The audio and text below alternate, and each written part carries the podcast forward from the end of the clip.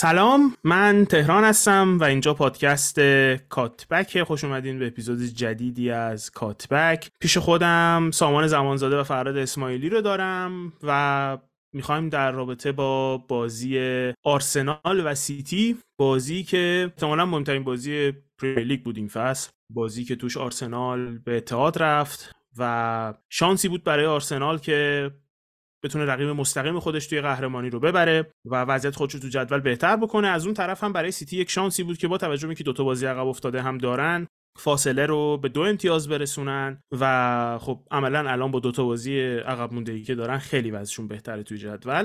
شروع کنیم بحث در تو بازی رو، چون فکر کنم فقط می‌خوایم در تو خود بازی حرف بزنیم و فرهاد از تو شروع می‌کنم چون تو بازی رو گزارشگر دوم بودی واسه بازی و کل بازی رو دیدی و با دقت و گزارشش هم کردی. حرف بزن برامون در تو بازی آرسنال و سیتی و اینکه چی دیدی تو زمین.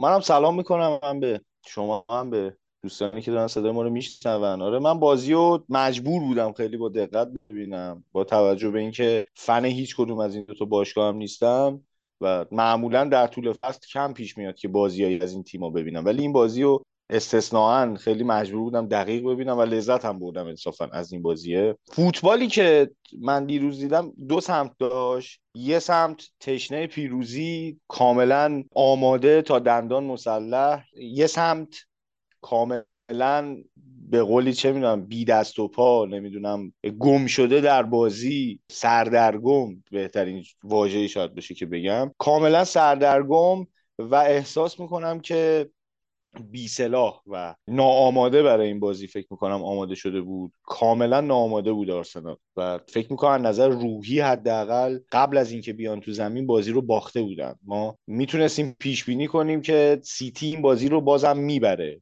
به خصوص با توجه به اون بازی رفتشون که سه یک آرسنال باخت. اونجا هم آرسنال بازی رو باخت ولی من معتقدم اونجا جنگید و باخت. تو این بازی تقریبا میتونم بگم آرسنال نجنگید، یعنی به خصوص بعد از اینکه گل اول رو خوردن تیم کاملا شلخته و در هم شکسته بازی کرد. نود دقیقه، من حالا از این نود دقیقه شاید هشتاد دقیقه بگم مهمترین بازیکن‌های آرسنال سردرگم بودن و به هیچ عنوان روحیه ادامه رو نداشتن. یعنی لحظاتی هم می‌دیدیم که کار به جنجال و دعوا و اینجور چیزا می‌کشید. بازیکن‌های آرسنال خیلی عصبی بودن. نتیجه بود که میگم قابل پیش بینی بود، ولی من حداقل من حتی دیشب اون اول بازی درصدا رو که میزنه که مثلا کی چقدر شانس داره ببره و شانس آرسنال اون سیزده چهارده درصد بود که من همونجا هم گفتم گفتم آقا دیگه خودش سیزده درصد هم یه خورده نامردیه، حالا اینا هم انقدر دست و پا بسته نیستن. ولی هر چقدر وارد بازی شدیم من احساس می‌کردم اون کسی که این درصدا رو زده انگار یه دور بازی رو دیده بود، بعد اومد اعلام کرده بود که کی چقدر شانس داره ببره. خط دفاع آرسنال خیلی بالا بازی میکرد، نمیدونم تیم شلخته بود، انگار آنالیز نکرده بود. پرس شدیدی که منسیتی انجام میداد رو من انتظار نداشتم آرسنال انجام بده، ولی اون بلاک پایین و میانی که آرسنال انجام داده بود کاملا بی استفاده بود، میدونی، یعنی هیچ کاری نمیتونست ازش بر بیاد از اون چیزی که آرسنال داشت انجام میداد. بلاکی که کرده بودن منتظر بودن توپ به بازیکنای سیتی برسه و بعد توپ ازشون پس بگیرن، در صورتی که واقعا یکی مثل هالند وقتی توپ دستش میاد گرفتن توپ ازش واقعا کار سختیه با توجه به سطحی که تو توی مدافعات سراغ داری. و همچنین اون طرف قضیه حتی دی بروینه هم حتی این اگه می‌خواستن بگیرن دی بروینه هم با یه دونه پاس، اگه یه نفر میومد مشغول این بازیکن میشد، با یه دونه پاس میتونه سه تا بازیکن آرسنال رو از بازی خارج بکنه. به نظر من بزرگترین مشکل آرسنال، حالا علاوه بر این که سطح دو تیم رو باید در نظر بگیریم که کلا منسیتی توی سطح دیگه‌ای اصلا داره فوتبال بازی میکنه، نه تنها آرسنال توی سطح دیگه‌ای اصلا از فوتبال دنیا داره بازی میکنه.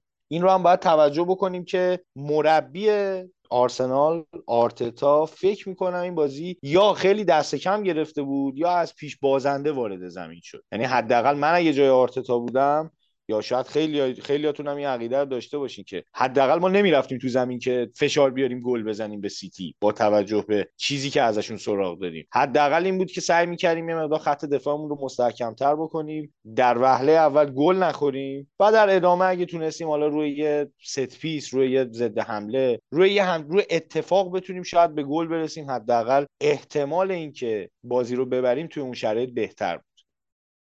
منم سلام میکنم هم به فرهاد، هم به تهران، هم به شنونده های عزیز کاتبک. حالا اگر درسته که میخوایم راجع به بازی صحبت کنیم، این برنامه‌مون این بوده، من برای اینکه برسم به بازی مقدمه خیلی کوتاهی بگم در مورد اینکه کلا نظرم در مورد تیم سیتی چیه و چرا فکر میکنم با اختلاف زیادی بهترین تیم اروپا هستن در حال حاضر.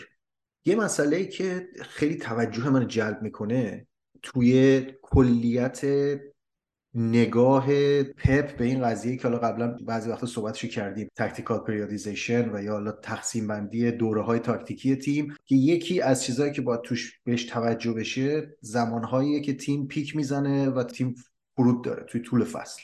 این مسئله به شدت ترند تیم سیتی از سالهای قبل به اینور خیلی توجه منو جلب کرده. ببین اگر ما یک مسئله‌ای تعریف کنیم به این شکل، فرض مسئله‌مون این باشه که تیم ما قراره در طول هر فصل مثلا یک نمودار اوج و فرودی داشته باشیم، تیم ما قراره در هر فصل دو بار مثلا افت کنه. آن وقت ما یک مسئله اپتیمیزیشن بهینه‌سازی داشته باشیم که آقا این دوتا افت در کدام مقاطع فصل اگر رخ بدن کمترین آسیب رو به نتیجه نهایی تیم میزنه. چیزی که من از سیتی دارم می‌بینم تو این فصل مثل اینه که یک نفر نشسته با مدل سازی این مسئله رو حل کرده و دقیقاً در مقاطعی از فصل که تیم لازم بوده افتشو بندازه اونجا، انگار انداختن اونجا و الان در این نقطه‌ای که لازمه تیم در پیک باشه، با این که خیلی عجیبه ها که تیم در پیک در نقطه فصل. چرا ما شو یه فصل عجیبی داشتیم که جام جهانی رو تو نوامبر داشتیم، بدن بازیکن‌ها افتاده، درست زمانی که همه تیم‌های دیگه دارن درجا میزنن یا رفتن پایین، تیم سیتی هم از نظر بدنی هم از نظر تاکتیکی اومده بالا. این یک نکته که میخواستم بگم که آقا چطور یه سری چیزهای جزئی نتیجه رو کاملا عوض میکنه. خب مسلمه که وقتی شما در زمانی اگر شما در پیک باشی که بقیه در افت هستن، بیشترین ادوانتج، بیشترین منفعت رو میبری از اون زمان بندی. اگر همه در اوج باشن شما در اوج باشی، همه در فرود باشن شما در فرود باشی. به خاطر همین ریشه‌یابی این حالا خودش بحث جدایی میطلبه که این اوج و فرودها چطوری رخ میده، تحت تاثیر چه پارامترهایی و سیتی چه کار میکنه که اینو بهینه کرده.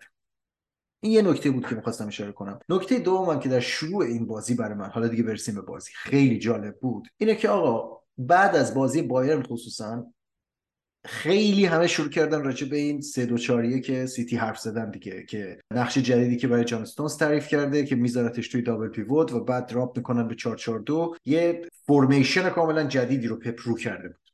خب ما میایم می‌بینیم که جلوی بازی آرسنال که مهمترین بازی پرمیر لیگ این اینو میذاره کنار کاملا و با چهار دو سه یک میاد تو زمین. جانستونز رو برمیگردونه میکنه دفاع وسط و یک چهار دو سه یک میذاره، یه دابل پیوت جالبی هم میذاره که گوندوگان و رودری رو میذاره دابل پیوت و دی بروینه رو میبره شماره ده میکنه. این اون چیزیه که من میخوام بگم پپ به چیزهای فکر میکنه که قبلا فکر نمیکرد. حالا ما این بازی رو، اول بازی رو اگر ببینیم، حالا فرهاد میگه که آرتتا منیجر راست، ببین آره آدم باید استراتژی بچینه قبلش دیگه. آرتتا استراتژی شجاعانه چیده بود این بازی، ولی خب من درک میکنم این مسئله رو، چون شجاعانه حالا نه لزوما به این معنی که از این نظر که کار میکنه جواب میداد. استراتژی نمیدونم حالا کلمه درستش چی میشه، کلمه انتحاری انتحاری آره انتحاری آره یه استراتژی که چرا چرا از یه نظر من بهش حق میدم. ببین سیتی اگه شما بازی‌های باقی مونده این تیمو ببینی، خب که با چه تیم‌های بازی داره، بیشترین تیمی که می یعنی تیمی که احتمالاً محتمل‌تر از همه است که بتونه امتیاز ازش بگیره همین خود آرسنال. ما باید اینو توجه کنیم که درست آرسنال صدر جدول بود، ولی اگه بازی‌های عقب افتاده سیتی رو حساب می‌کردیم حتی قبل از این بازی سیتی صدر بود. پس آرسنال باید می‌برد این بازی رو تا بتونه شانس قهرمان شدنش دست خودش باشه. اما اما چیزی که منو به حیرت وامی داره اینه که گواردیولایی که من گواردیولایی که میشینه برای پشت پرس حریف برنامه میریزه کمتر دیدم توی زندگیم، اونم در حالی که تیمش از نظر بدنی، از نظر فیزیکی، از نظر تاکتیکی سرتر از حریف و به راحتی میتونه حریف رو آوت‌پلی کنه. خب اما زمانی که آرسنال میاد پرس میکنه، تیم سیتی اجازه میده آرسنال بفرست. ببین شروع باز اتفاقا شروع بازن شما، حالا خصوصا تو نیمه دوم که اصلا مالکیت آرسنال من فکر کنم اگه نیمه ها رو جدا کنیم فکر کنم بالای پنجاه و شش درصد بود. نیمه دوم که حالا راجبش جدا صحبت میکنیم، آرسنال هم تغییر تاکتیک داد، جورجینیو رو آورد تو و آرسنال هم دابل پیوت کرد جورجینیو و پارتی رو و گرفت وسط زمین رو. ولی چیزی که میدیم اینه که سیتی در همون نیمه اول حتی در نیمه اول آرسنال زینچنکو رو به شدت میبرد وسط و تقریبا تبدیلش میکرد به یه هافک وسط، قرارش میداد کنار پارتی. این صحنه رو بسیار بسیار تو نیمه اول شما میبینید که زینچنکو مثل یک پیوت دومی کنار پارتی وایساده و دارن توپ پخش میکنن و پرس میکنن. میومدن بالا، اودگارد به شدت اضافه میشد به خط اول پرس، پرس اگریسیو میکردن و سیتی اجازه میداد که اینا بیان. چرا؟ چون برنامه اصلا دی بروینه رو برده بود در این پست، برای همین فضای پشت پرس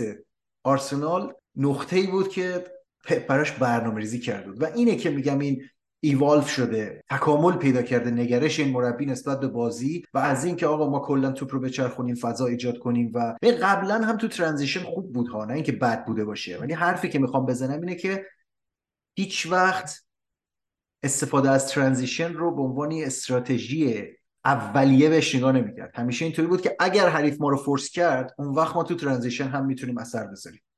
خب بس جدی شد. همین اول کار یه خورده با سامان یه چالشی داشته باشیم. سامان، در مورد اون حرفت که راجبه مثلا شجاعانه گفتی که گفتم مثلا کاملا باش مخالفم، چون ما متاسفانه یه ضرب المثلی در فارسی داریم که هر کسی این ضرب المثل رو گفته فکر میکنم کلاه بزرگی سر خیلیامون گذاشته، این که خواستن توانستن است. خب ما میخوایم سیتی رو ببریم، ولی آیا میتونیم؟ آیا توانش رو داریم؟ من فکر میکنم که در کل طول فصل ما میدونستیم که بردن سیتی واقعا کار ساده ای نیست، به خصوص برای آرسنال، بازی که سیتی قطعا اونو جدی میگیره. سیتی تو کدوم بازی‌ها این فصل مشکل داشته؟ تو بازی‌هایی که حریفش عقب نشسته و اینا مجبور بودن بهش حمله بکنن، برن فضا پیدا بکنن برای بازی کردن. تو نه, نه اینکه تو این بازی ها مشکل داشته باشه، ولی امکان مشکل داشتن برای سیتی توی یه بازی تو همچین شرایطی پیش میاد. یعنی اگه فصل رو بخوایم نگاه بکنیم این شکلی بوده. یعنی سیتی فکر میکنم با رقبای بزرگ خیلی راحت تر فوتبال بازی میکنه تا با رقبایی که مثلا برای حتی یک امتیاز گرفتن یا حتی برای کم گل خوردن میان تو زمین.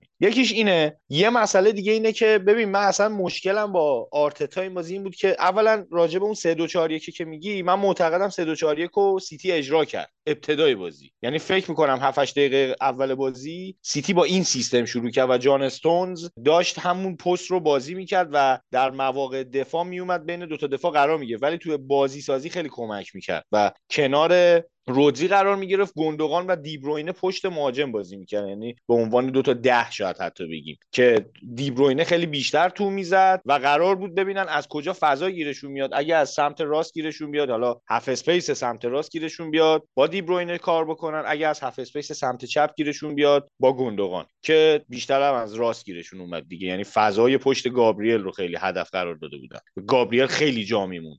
این اتفاقی بود که می افتاد. بلافاصله بعد از اینکه گل رو زد دیگه اصلا جان استونز کاملا رفت تو دفاع وایساد و سیتی با یه آسایشی رفت تو ادامه بازی. کاملا مطمئن بود که با این سیستم عرض خط دفاعشون آرسنالیا رو جوابشون رو میده، نمیتونه به این راحتی‌ها نمیتونن دورش بزنن. اولین مشکل من با آرسنال این بود که تو این بازی وقتی به ارزش سه دفاعه داری بازی می‌کنی، عرض خط دفاعت انقدر کمه، حریف داره با پنج نفر با یه عرض چهار نفره با یه بازیکن اون مرکز بهت حمله میکنه و شما با سه نفر میخوای جلو اینا رو بگیری و عملا هافبکات هم بهت کمکی نمیکنن و عملا هافبکات نمیان عقب یا نمیتونن بیان عقب، خیلی جا میمونن. این باعث شد که این دفاع مجبور شد باز بشه برای اینکه از کنارها دور نخوره و نمیدونم خیلی روی هولدینگ و گابریل انگار حساب باز شده بود که اینا میتونن یه عرض شش هفت متری یا هر کدومشون از هر طرف شش هفت متری، یعنی چهارده پانزده متر رو انگار میتونن هر کدومشون پوشش بدن به راحتی و مثلا خیلی راحت بیریم جلو. خیلی دست کم گرفته بود انگار حریفش، یعنی باورش نمیشد حریف سیتیه و همین باعث شد دو تا هفت اسپیس واس شد و همینجوری خیلی موقعیت داشت. بابا سیتی اگه تو نیمه اول موقعیتشون گل میشد فکر می‌کنم تا دقیقه چهل مثلا بازی ممکنه اون پنج هیچ بشه و در مقابل آرسنال هیچ حمله‌ای نداشت. فکر می‌کنم فقط یه دونه شوت زدن، اونم اگه اشتباه نکنم پارتی زد از کنار دروازه رفت بیرون و خب بعد از اون عرض خط دفاع جمع شد و اومدن کامپکت‌تر بازی کردن و از اون موقع شروع شد از کنارها دور خوردن. یعنی جک ریلیش بارها از کنارها اومد نفوذ کرد، دفاع رو دور زد، اومد تو محوطه جریمه، یا حتی برناردو سیلوا از این ور. و جالب این بود که بازیکن‌های سیتی انقدر راحت میومدن توی محوطه جریمه که آرسنالیا نمیتونستن روشون خطا کنن، چون پنالتی میشد نه تواناییشو داشتن توپو از اینا پس بگیرن. این اولین مشکلی بود که من با آرتتا داشتم، یعنی کاملا از همین جای بازی استراتژی رو باخت به حریف. یکی این بود، یکی هم این که من اصلا نمیفهمم لاین دفاع آرسنال چرا اینقدر بالا بود. یعنی دفاع آرسنال داشت قشنگ وسط زمین بازی میکرد. ببین فرهاد، شجاعانه آخه که میگم، حالا ما بالاخره توی یه فرهنگی بزرگ شدیم که شجاعت یه سری معانی ویژه‌ای به خودش میگیره گاهی اوقات. مثلا اینکه شما با هفتاد نفر بری بزنی به لشکر مثلا پنج هزار نفری رو بهش میگن شجاعت دیگه، و ما از همون منظر در واقع اینو مطرح کردم. ببین که همون همین قضیه‌ای که من گفتم که آرسنال با این قصد اومده بود که ببره سیتی رو و هدفش این بود. این قضیه بالا بودن دفاع هم که خب ببین تیمی که داره های پرس میکنه مجبور دفاعشو بالا ببنده، اگه دفاعشو بالا نبنده اون چیزی که خودت هم اشاره کردی و نکته‌ای که هست، جای دفاع در واقع با تاکتیک مقابله با پرس حریف میتونه تنظیم بشه دیگه. تاکتیک مقابله با پرس و جاگیری مهاجمای حریف. درست؟ وقتی سیتی تاکتیک مقابله با پرسش اینه که عقب میشینه، اجازه میده آرسنال بیاد بالا، خب اجازه میده ساکا و اودگارد قشنگ بیان و خودشون جدا کردن کاملا از خط هافبک و فقط هم دو نفر بالا نگه می‌داره. خب آرسنال هم می‌بینه این، خودت اشاره کردی اولش دیگه، آرسنال هم می‌بینه اون دو نفر رو و میگه اوکی خب این دو نفر رو ما من تو من مارک می‌کنیم و میریم بالا پرس می‌کنیم. حالا دیگه اینجا عقل حالا هر کسی که باید برسه باید برسه که اون دو نفر هالند و دی بروینن و شما نمیتونی با گابریل بیست نفرن اونا، اون دو نفر آره بیست نفر کار می‌کنه. خلاصه اینو می‌خوام بهت بگم، شما همون صحنه گل اولو ببین دیگه، بقیه صحنه‌هایی که گل نشد و دقیقاً همین لینک‌آپ‌های ضد حمله انجام شده ببین، تو هیچ کدومشون سیتی ادوانتج نفری نداره. یعنی نمیدونم چطوری توضیح بدم حرفمو. ببین از منظر تاکتیکال صرف کاری که کرده آرتتا غلط نیست. خب تاکتیکال صرف یعنی چی؟ یعنی فرض کنیم اینا یه سری مهرن که از نظر تاکتیکی شما وقتی توی دفاع سه به یکی روی مهاجم حریف اشتباه تاکتیکی انجام ندادی دیگه، خب ولی وقتی اون یه نفر میزنه مثل بولدوزر همه رو میکوبه میره، من نمیدونم اینو باید چطوری تعبیر کرد. خب آره من برای همین از... میگم دیگه، من برای همین میگم که حساب نکرده اون که حریفش سیتیه، خب یعنی انگار داره با مثلا بنتفورد بازی میکنه. خب بحث پیچیده دیگه، حرفت من حرفتو میگیرم که چیه، خب ولی میگم یه شجاعت کله خرانه ای اسمش اینجوری بذاریم، میخواد که شما بری جلوی سیتی بگی که آقا اوکی من من که دارم تو دفاع اوت نامبر میکنم حمله های فوروارد های اونا رو، چرا باید بشینم عقب لو بلاک مثلا چهار پنج یک بچینم همش دفاع کنم دیگه؟ چشمشو کور این دو تا بازیکن هالندو بگیرن دیگه. یعنی تهش زمین مربی این توقع رو داره از بازیکن‌های خودش و حقیقتا اینه که ببین راستشو بخوای، حقیقت اینه که اگر شما تیمی هستید که برای قهرمانی پریمیر لیگ دارید رقابت میکنید دیگه، باید دو تا دفاع وسطتون روی هم دیگه یه دونه مهاجم و اون مهاجم هر کسی باشه بتونن مهار کنن، خصوصا توی همچین حالتایی که توپای بلند میاد از عقب برای لینک اپ. یعنی نمیدونم خیلی کار سختیه که بگم آقا کاری که آرتتا کرد غلط بود یا درست بود، نتیجهش که افتضاح بود، یعنی همون چیزی که گفتی چهار یک باختن و باید ده یک می‌باختن، ولی یه ذره درک میکنم که چی کار کرد. اینطوری بگم در رابطه با انتقادی که جفتتون به آرسنال دارین، من می‌خوام یه بحثی رو باز کنم، چون یادم نمیاد راست رو بخواین اول فصل تو کاتبک من این بحث رو باز کردم یا تو جمع‌های خودی در این رابطه حرف زدم. اما حرفی که تو میزنی سامان درسته، این که حتی توی صحنه‌هایی که آرسنال گل میخوره هم اوت نامبر نشدن. برای مثال توی گل اول جلوی دی بروینه، یعنی لحظه‌ای که هالند توپ رو پایین میاره تا لحظه‌ای که دی بروینه توپو گل میکنه سه تا چهار تا مدافع آرسنال اونجاست. و حرفت درسته که خب ما می‌تونیم اینطور فرض بگیریم که آقا فلانی اشتباه تکتیکال مرتکب نشده چون اوت نامبر نشدن بازیکنش. من فکر میکنم که اگر بگیم که این اشتباه اشتباه تکتیکال نیست، باید بپذیریم که این اشتباه اشتباه منطقیه. یعنی حرفی که ما میزنیم، من یک مطلبی رو میگم بازم تابستون اوایل فصل بود مطرح کردم و من هنوز هم به این نظر هستم، نقطه ضعف این تیم آرسنال خط هافکشه و توی خط هافک نقطه ضعفشون توماس پارتیه. توماس پارتی اگر درک بازیکن، چیزی که من ازش به عنوان درک تاکتیکی بازیکن مطرح میکنم همیشه، دو بخش داره. بخش اول و لول لول اولش که از همه فوتبالیست‌ها من انتظار دارم اینه که نقش خودت تو تیم رو بفهمی. تو به عنوان یک فوتبالیست باید نقش خودت توی تیم رو بفهمی. لول دومش که خب فوتبالیست الیت فقط دارن اینه که تو نقش تک تک بازیکن‌ها تو تیم رو بفهمی. کل فوتبالی که ما داریم بازی میکنیم رو متوجه بشی و نه فقط کاری که خودت میکنی. بفهمی که اگر تو الان باید تو اینجا این کار رو انجام بدی، دلیلش در اون بیگر پیکچره چیه. من فکر میکنم که توماس پارتی به هیچ عنوان درک فوتبال نداره. این بازیکنیه که به هیچ عنوان از نظر درک فوتبال حتی در حد یک بازیکن عادی پریمیر لیگ هم نیست. و خب مدت هاست که فکر می‌کردم که مشکل همینه. ببین شما حرف زدین در رابطه با این که دو تا مثال می‌خوام بیارم از حرفایی که خودتون زدین. حرف اول سامان تو گفتی که تیمی که پرس بالا میکنه مجبور خط دفاعی‌ش هم بالا بیاره. آرسنال تیمی که خب از اول فصل پرس بالا میکنه، یکی از مشخص‌های این تیم اینه که تیم جوونیه و مخصوصاً ستای جلویی به اضافه اودگارد چهار نفره پرس خیلی سنگینی رو تیم‌های حریف انجام میدن و چون بازیکن‌های جوونی هستن و نظر فیزیکی هم امسال فوق‌العاده بودن، چیزی که باید خیلی کردیت بالایی بهشون داد، میتونن این قضیه رو به قول معروف گروی برید، میتونن انجامش بدن بدون اینکه بخوان جوابی پس بدن. مسئله اینه که پرس همونجا تموم نمیشه. شما گل اول سیتی رو اگه ببینین، توپ طبیعتاً انقدری که آرسنال داره بالا بازی میکنه، توپ مستقیم میره برای هالند. یه چیز کاملا طبیعیه. درسته ما از پپ تا حالا ندیدیم، اما کاملا طبیعیه، منطق فوتباله. اگه همه بازیکناشون تو دهن ما هن، ما میندازیم اون طرف که بازیکناشون نیستن. هالند توپ رو پایین میاره، از فاصله که توپ رو هوا تا فاصله که توپ به دی بروینه میرسه، پارتی وایساده داره من و شما رو نگاه میکنه. نقش من و تو سامان و پارتی تو اون لحظه یکی بوستامون داشتیم بازی رو نگاه میکردیم. خب و این برای من اکسپتبل نیست. توی بزرگترین بازی فصل من توقع دارم از بازیکن بیست و نه سی سالم که بفهمه که این دی بروینه که داره حرکت میکنه نیومده بره گل هالند رو نزدیک ببینه، نداره فرار میکنه که توپو بهش بدن. و اصلا حرف نزنیم در تو با اینکه بعدش به نظر من گابریل باید مسیر توپشو ببنده و به نظر من رمزدیل باید اون توپ رو بگیره. ول کن این حرفا رو. حرف من خط هافکشونه. یا حرفی که فرهاد میزنه در رابطه با اینکه اینا توی خط دفاع از اول فصل هم این کارو انجام میدن. یک عرض سه نفره تشکیل میدن موقع بازی سازی، زینچنکو جلوتر میره. دلیلش هم اینه که خب سه تا مدافعی دارن که وقتی سالیبا مخصوصا سالمه، ضعیفشون گابریله که گابریل چون چپ پایه بازیکنی که پا به توپه و چپ پایه کلا سه لول بالاتر حساب میشه اصلا از چیزی که واقعیت هست، فقط به خاطر اینکه چپ پای و زوایای مختلفی میتونه بازی کنه نسبت به بازیکن راست پا. مسئله اینه که شما جلوی چهار دو چهار که من بیشتر اسمشو چهار دو چهار میذارم سامان، چیزی که بازی کردن مخصوصا چون توی موقع دفاع دی بروینه خیلی بالا میرفت و دو تا وینگرها هم بالا میرفتن، من بیشتر چهار چهار دو چهار به نظرم اومد. چهار دو چهار که یکی از مهاجما دراپ میکنه بیشتر از اینکه چهار دو سه یک باشه، اما چه فرقی میکنه، بالاخره فضای دیگه بازیکن‌ها وامیسن. توی این چهار دو چهار پرس اتفاقی که میافتاد این بود که خب سیتی خیلی راحت پرس میکرد بازیکن‌های آرسنال رو و جوری که من به فوتبال نگاه میکنم من دوست ندارم از فول بک هم استفاده کنم برای اینکه توپو جلو بیارم. روشی که کرویف فوتبال بازی میکرد، فکت استفاده می‌کنی برای اینکه توپ رو جلو بیاری. کاری که وقتی شما می‌کنی وقتی سه تا دفاع وسط داری هم همینه. معمولا دو تا دفاع وسط تو باز می‌کنی، یه نفر وسط وامیسه، اون یه نفری که وسط وایساده با دروازه‌بان دوباره یه کوچولو از همدیگه باز میشن، یک ارزی صورت میگیره و دو تا هافک جلو داری که اون دو تا وظیفه توپ آوردنشونه. توماس پارتی اون کارم نمیتونه انجام بده. یعنی تو اون فازم به شما کمکی نمی‌کنه، نه خودشو به اندازه کافی اویلیبل می‌کنه برای توپ، یعنی نشون میده خودش رو به بازیکنه که هی منم هستم به منم پاس بدین، و نه وقتی توپو می‌گیره می‌تونه رو به جلو حرکت کنه با توپ.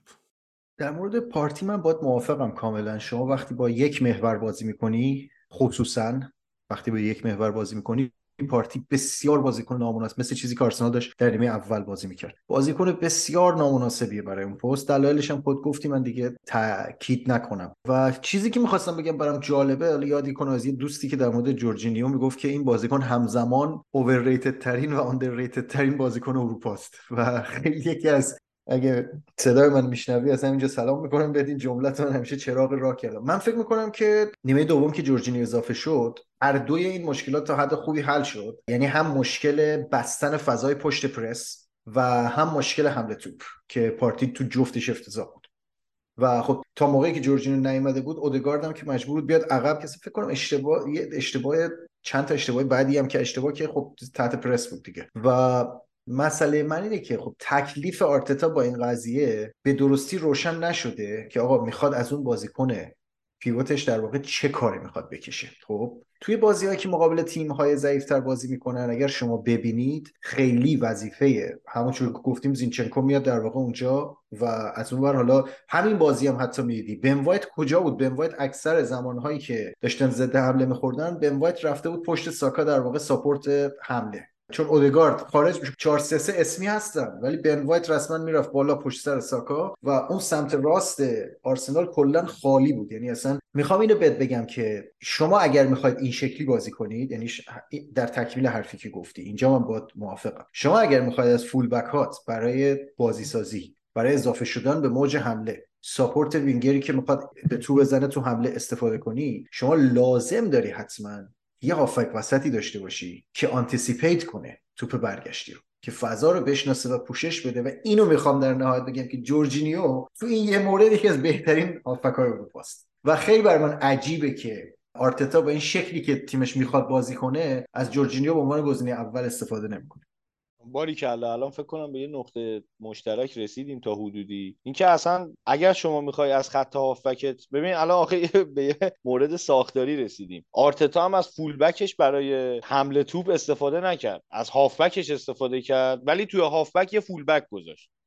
من فکر می‌کنم اینجوری بگیم قشنگ‌تره. یعنی چرا وقتی تو می‌خوای زینچنکو رو بذاری اونجا، خب از اول جورجینیو رو بذار. چون وقتی قرار نیست یارو دفاع چپ بازی بکنه، خب از اولش یه هافبک بذار اونجا. این یه مسئله است. یه مسئله دیگه که خیلی مثلا برای من جالبه اینه که حالا ببین پارتیو که شما میگین اصلا اونجا هیچ کاری نمیتونه بکنه و به هیچ دردی نمیخوره، جالبیش اینه که آقا خب ما اصلا با این استراتژی رفتیم تو بازی. خب یعنی به قول سامان روی کاغذ استراتژیمون جواب میده. شما نیم ساعت اول بازی رو دیدی، بالاخره باید بفهمی که آقا این ترکیب این کاره نیست. یعنی باید دست به یه تغییری بزنی، یه خود ساختار تیمو عوض بکنی، یه مقدار دو تا دستور تاکتیکی بدی. این مسئله برای من خیلی مهم بود که آقا شما تا دقیقه سی اگر خوش شانس نبودی، یا بهتر بگم اگر بد شانس بودی، حتی ممکن بود چاری چقب باشی و فقط یه یه سری اتفاقات و چند تا سیو خوب از رمزدیل و نمیدونم اینا تو بازی تو رو نگه داشت. پس بنابراین شما هنوز فرصت داری که یه تغییری ایجاد بکنی،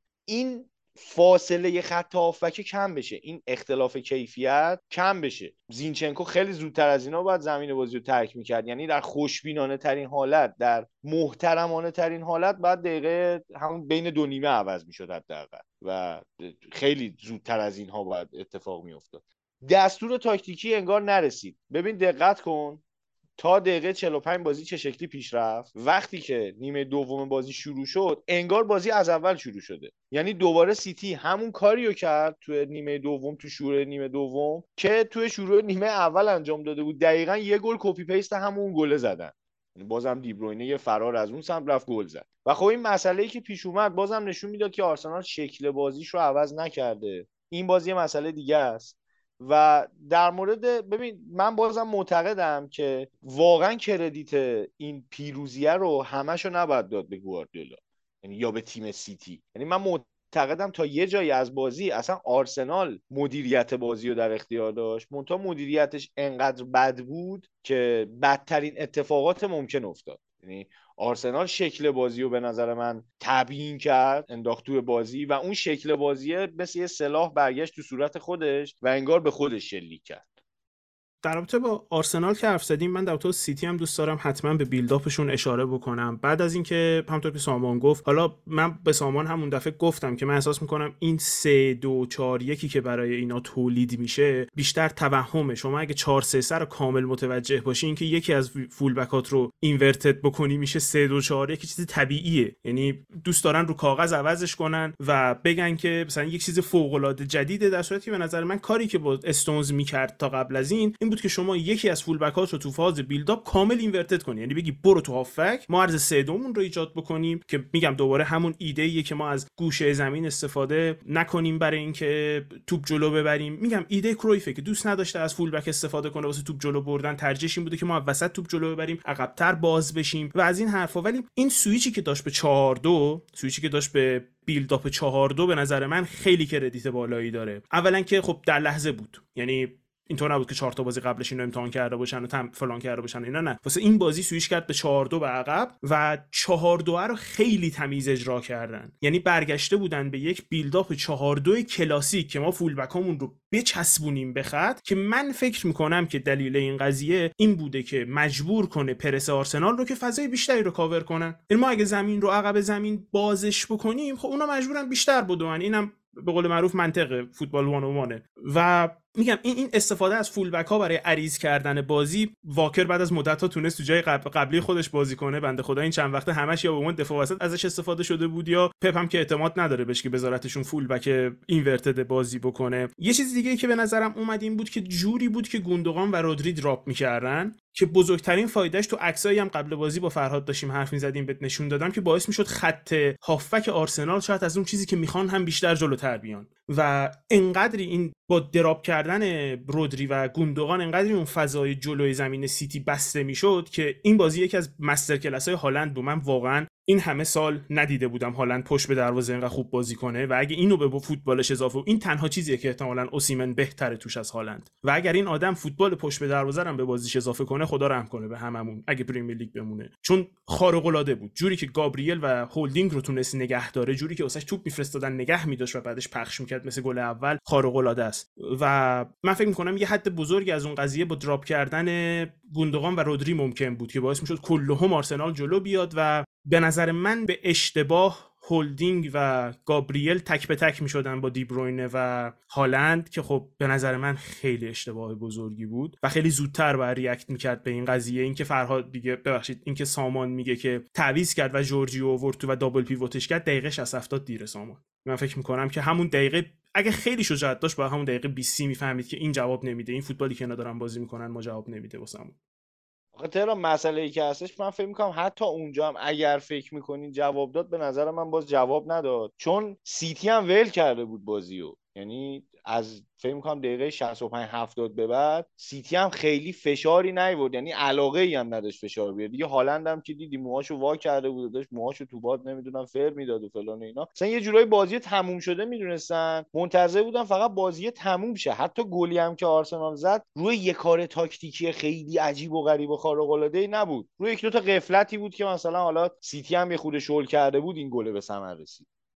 امروز یکم دیگه زیادی میخوام باهاتون موافقت کنم. قبلا توی قسمت قبلی بیشتر مثلا هفتاد درصد مخالف بودیم، سی درصد موافق. اون حرفی که تهران زد خیلی حرف قشنگی بود که شما اگه دقت کنی آرتتا تا زمانی که هنوز فکر میکرد شانس تو بازی بودن داره، یعنی حتی بعد از خوردن گل اول در ادامه وقتی یکی شد بازی اومد که فشار رو بیشتر کنه حتی و تارگت رو گذاشته بود روی نقطه ضعف بدیهی دفاعی سیتی که سمت راست و کایل واکر باشه که حالا اگه دقت می‌کردید باز به بازی کایل واکر بنا به عادت که در واقع یکی از اون بازمانده‌های اون اینورتد فول بک هایی که هر دوتا رو با هم اینورتد می‌کرد و میومدن وسط، من احساس می‌کنم حتی با اینکه در شرح وظایفش نبود باز یه مقداری انحراف به چپ داشت و مثل اونجوری که باید اول نمی‌چسید بخواد. و اون حالا اینم تهران اینم بگم که اون که گفتی من حرفت قبول دارم، اون بازم دوباره یک موافقت دیگه، این که سه دو و چهار دو اینا ما مجبوریم سیستما رو چون به صورت سنتی یه سیستمو میگن سیستم تیم مجبوریم یه چیزیو بگیم، در حالی که الان درستش اینه که ما باید سیستم بیلداپ تیم یعنی آرایش تیم در زمان بیلداپ رو بگیم که حالا عقب زمین معمولا سه دو چهار دو دو سه گاهی اوقات و غیره و سیستم رستینگ دیفنس تیم رو دیگه در واقع که حالا مهمترین چیزی که می‌خواستم الان در مورد سیستم باید گفته بشه که الان فرقی نمی‌کنه این چهار دو باشه چهار دو سه یک باشه سه دو چهار یک باشه، سیستم سیتی توی رستینگ دیفنس چهار چهار دو یعنی دراپ میکنه به چهار چهار دو. این خیلی نکته مهمه، یعنی اصلا شاید از یک یه زمانی اون قدیما که تیم‌ها یه دونه سیستم داشتن فقط در تمام زمان‌های بازی میگفتن اگه می‌خواید سیستم تیم متوجه بشین چیه وقتی که تیم توپ نداره حریف داره حمله می‌کنه نگاه کنین چه جوری وایسادن. الان دیگه نمیشه اینو گفت دیگه، چون دو تا چیز معمولاً دو تا چیز متفاوته کاملاً اصلا. ولی نکته مهم اینه که سیتی دراپ میکنه به چهار چهار دو و نسبت به گذشته چهار چهار دو هم حریص‌تریه هم عمیق‌تریه. و این که گفتی که این واکنش پپ بود در واقع که استونز اومد و نگاه کنی استونز حتی نزدیک به کایل واکر هم می اومد میشد تا فضا رو کاور کنه و کوشش بده اون برتری عددی که آرتتا دنبالش بود روی واکر بگیره اونجا اوورولمش کنه در واقع کایل واکر رو، در واقع با کوشش استونز کاملا برطرف شد، با اومدنش و عریض کردن خط دفاع برطرف شد و اصلا کایل واکر دور شد از نقاط خطرناک دروازه و نمی نمیشد از پشتش می از پشتش اگر به پشتش هم میرسیدی فضایی نبود که حالا خطر جدی بسازه. به خاطر همین آره اینا چیزاییه که من میگم نکات که امسال توی بازی سیتی داریم بیشتر میبینیم. به نظرم گواردیولا یه کلیدی کرده روی این که آقا فوتبال ترانزیشنالش رو بهبود بده و پیشرفت بده. حالا من یه نگاه آماری هم کردم به گل‌هایی که سیتی زده، به مالکیت سیتی در مقابل تیم‌های حالا آره مثلا مقابل این خیلی جالبه. من نگاه بین این فصل و فصل قبل مقایسه کردم به آمار مالکیت سیتی در مقابل تیم‌های بزرگ و تیم‌های حالا غیر تیم‌های کوچکتر خیلی فرق نکرده، ولی مقابل تیم‌های مثل چلسی، مثل بایرن، مثل آرسنال اینا رو که ببینی مالکیت سیتی نزدیک میشه به پنجاه پنجاه، حتی در مواردی مثل بایرن چهل و چهار و پنجاه و شش به نفع بایرن تو هر دو بازی و به نظرم این داره یک جهان جدیدی رو اکسپریمنت میکنه. نمیخوام بگم که اصلا از اندیشه های توتال فوتبال خارج شده، نه، من این من این چون این حرفو اینو گفته بودی، من این حرفو نزدم که از کانسپت توتال فوتبال داره خارج میشه، نه داره خارج نمیشه، ولی داره ترکیبش میکنه با داره ترکیبش میکنه با یه یه مومنتوم های دیگری، یک برش های دیگری از فوتبال که این جذابش میکنه. اگر نکنه سامان احمقه.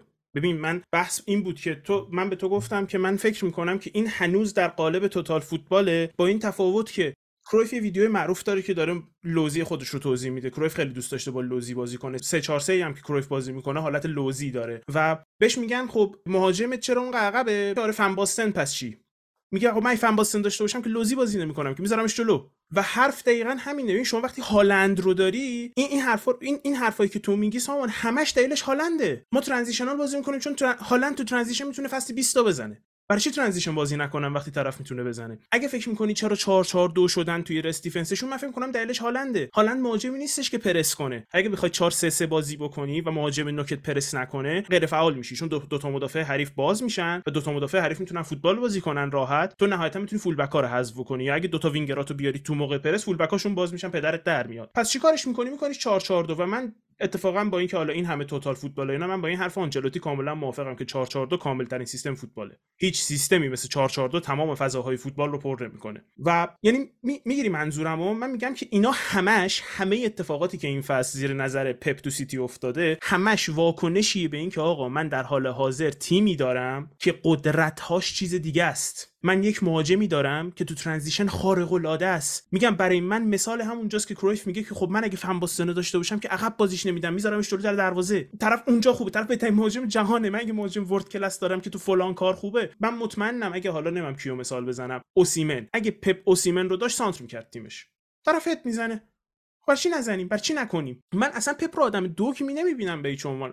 حالا جالبش اینه، من اون دفعهشون با ایرزاف میزدیم، من گفتم من پپ رو خود کرویف دوگتر میدونم، ولی پپ اونقدر دوگ نیست. و همه این اتفاقاتی که امسال افتاده رو سامان، من فقط ریاکشن به اومدن هالند میبینم. من فقط اینو خیلی کوتاه اضافه کنم که این در واقع ریاکشنی بوده که من به خودم انجام دادم، چون من قبل از این شاید پپ رو نسبت به تا البته این امسال رخ نده، تا دو سه سال پیش پپ رو نسبت به کانسپچوالایز کردن فوتبالش در زمین، یعنی اینکه آقا ما باید حتما با فوتبالمون یک تز ارائه بدیم، یک مانیفست ارائه بدیم، آدم دوگمی میدیدم تا دو سه سال پیش. شاید برون کرده چیزی بود که من داشتم از فوتبالش میدیدم. ببین مثال، خلاصه این چیزی که الان بخوام خلاصه کنم کل حرفمو اینه که من نظرم در این مورد کاملا عوض شده. حالا نمیدونم، باید برگردم به عقب، پپ‌های قدیمی‌تر رو دوباره مرور کنم ببینم من اشتباه می‌کردم یا اینکه نه، پپ واقعا عوض شده. ولی چیزی که الان دارم می‌بینم چرا رد اون دوگم بودنه. قبلا من فکر می‌کردم نه آقا، پپ اصرار داره، ما حتما باید مانیفست ارائه کنیم در زمین، یعنی من باید اگر به آرسنال چهار تا گل میزنم سه تاش اینطوری باشه که من آرسنال رو داشته باشم در حالت عقب نشینی، پشت دفاعشون شروع کنم به پاسکاری و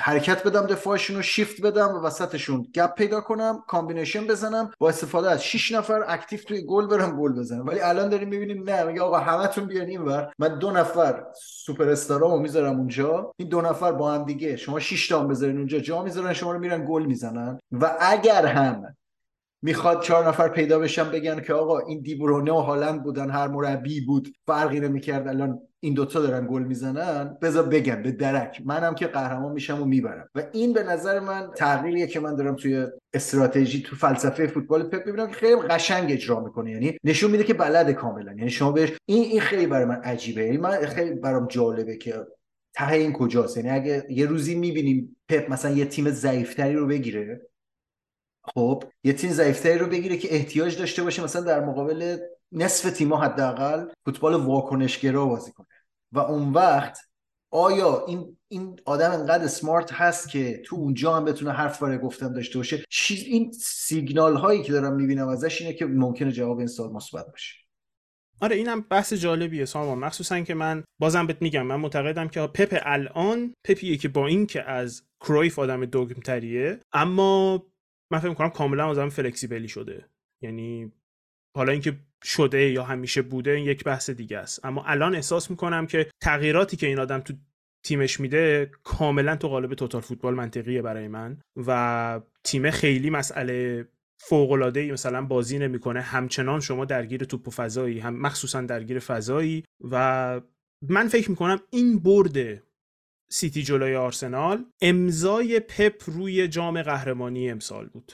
یعنی شما جام قهرمانی امسال رو بدون اینکه بخوای به این بازی اشاره بکنی نمیتونی ازش حرف بزنی. البته من یه چیزی هم بگم، من فکر میکنم که اگر قهرمانی از دست رفته باشه که نود و نه درصد از دست رفته، خیلی اتفاقات عجیب غریبی باید بیفته که آرسنال قهرمان بشه. تو دوتا بازی قبل از این رفته، حالا لیورپول رو من میتونم بپذیرم که با لیورپول مساوی کردن برای آرسنال نمیتونه نتیجه فاجعه‌ای باشه یا نتیجه حتی بدی باشه، نتیجه متوسطیه، چیزیه که انتظار میرفته. یعنی نه کار خارق‌العاده‌ای کردیم نه خیلی افتضاح بودیم، یعنی چیزیه که پیش بینی میشده. ولی با وستهام و ساوتامپتون فکر میکنم اونجاها قهرمانی از دست رفت. یعنی اگر اون دوتا بازی رو آرسنال برده بود و امتیازات کامل اون بازی رو گرفته بود، چهار امتیاز اضافه میشد به این چیزی که الان داره. شاید احتمال این که، البته بازم من فکر میکنم آرتتا هم از این آدماییه که سعی داره امضای خودش رو روی فوتبال بذاره و فقط یه مدل بازی بکنه. حداقل در حال حاضر همچین چیزی میبینم. فکر میکنم اگه این اتفاق میافتاد آرسنال میتونست امیدوار باشه که سیتی هم جلوتر بیاد و سیتی هم بازتر از این بازی بکنه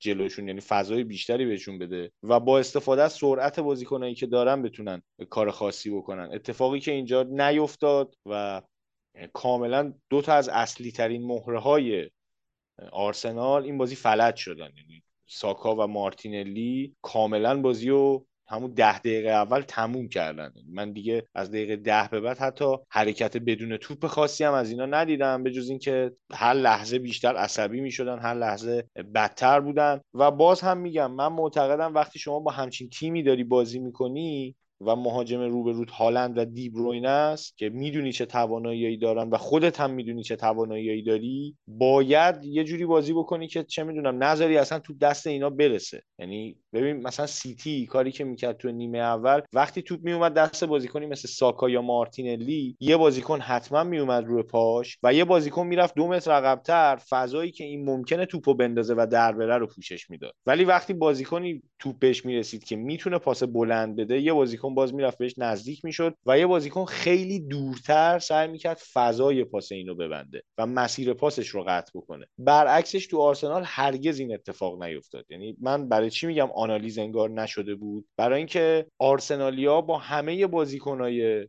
حریف به یه شکل برخورد میکردن. یعنی اگه توپ میومد زیر پای آکانجی همون شکل انجام میدادن کارشون رو، اگه توپ میومد زیر پای هالند بازم همون شکل انجام میدادن. انگار تفاوتی براشون نداشت که کی جلوتون بازی میکنه. و احساس میکنم آرسنال این بازی رو کلا روی کاغذ حساب کرده بود. حالا چیزی که سامان گفت که از نظر عددی مشکلی نداشت، درسته. شاید روی کاغذ مثلا اگه میرفتی بازی میکردی روی کاغذ همه بازیکن‌ها توانشون رو مساوی در نظر بگیری، کار اشتباهی نیست. ولی خب آنالیز برای همینه دیگه. آنالیز مال اینه که تو ببینی بازیکن حریف چه توانایی‌هایی داره، تو بازی قبلی چه کارهایی کرده، در مقابل ما که فلان نقطه ضعف رو داریم چه کارهایی میتونه انجام بده. و این بزرگترین کاریه که انجام نشد. یه نکته دیگه هم اضافه بکنم، فکر می‌کنم دیگه اگر بحث جدیدی باز نشه من حداقل حرف خاص دیگه‌ای نداشته باشم. اونم اینه که آقا یادمونم نره که آرسنال، من خیلی به آرتتا انتقاد داشتم، خب یعنی معتقدم استراتژی اشتباهی چیده بود، ولی باز یادمونم نره که حریفش منسیتی بود، تیمی که دقیقه هشتاد و پنج تعویض الکیش اینه که تازه فودن میاد تو بازی، یا مثلا یه تعویض دیگهش اینه که تازه محرز میاد تو بازی. اون حرفی که سامان زد که این تیم وقتی همه تو افتن این تیم رفته بالا، فکر میکنم به اسکوادی هم که در اختیار داره باید یه اشاره‌ای بشه که چرخشی که میشه بین اینا ایجاد کرد خیلی راحت تره. یعنی تو بازیکنی که از بازی میبری بیرون قرار نیست یه بازیکنی که توانایی ذهنی و فنیش نصف بازیکن فیکست بیاد تو، یا بازیکنی میاد در همون سطح. چند تا بازی رو تو همین فصل دیدیم محرزی که نیمکت نشینه بازی رو در آورده و خب این یکی از دلایلش هم اینم میتونه باشه. خب ممنون از این که به ما گوش دادین، ممنون از شما بچه‌ها که اومدین و حرف زدین. مواظب خودتون باشین و خداحافظتون.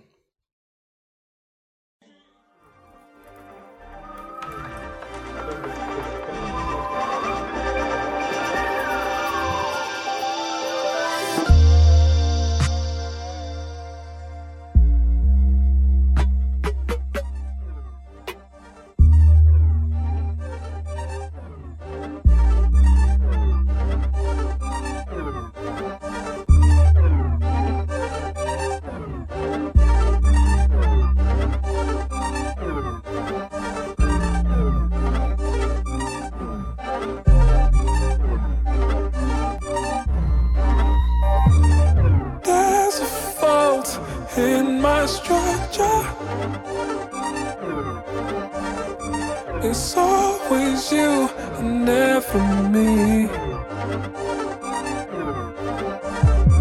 I threw the blame and it's shattered.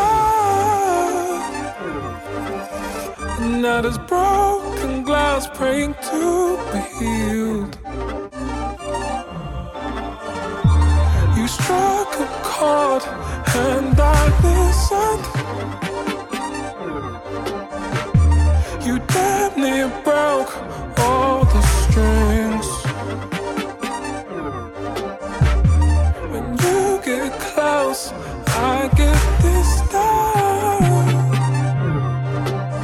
Instead, I'll drive away to a place surreal. And tell me how that feels.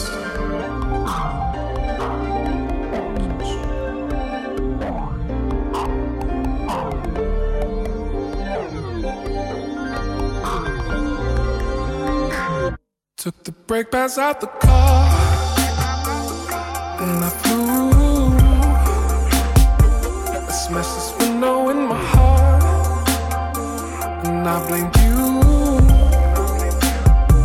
This anger's taking me apart. Explosive truth. Except this time I went too far.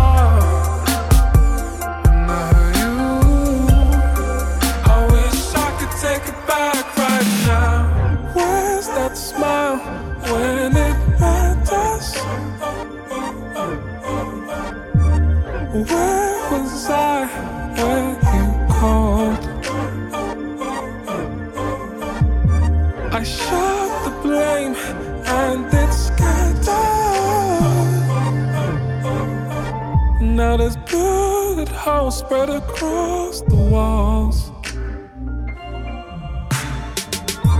I took the shape of a letter. Myself underneath your door. In this red room we develop an understanding of all our wrongs. Now can we move along?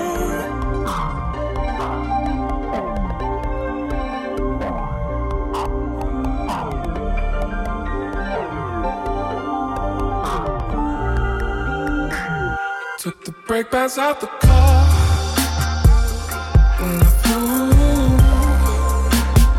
I smashed this window in my heart and I blamed you. This time is taking me apart. Explosive truth. Except this time I went too far.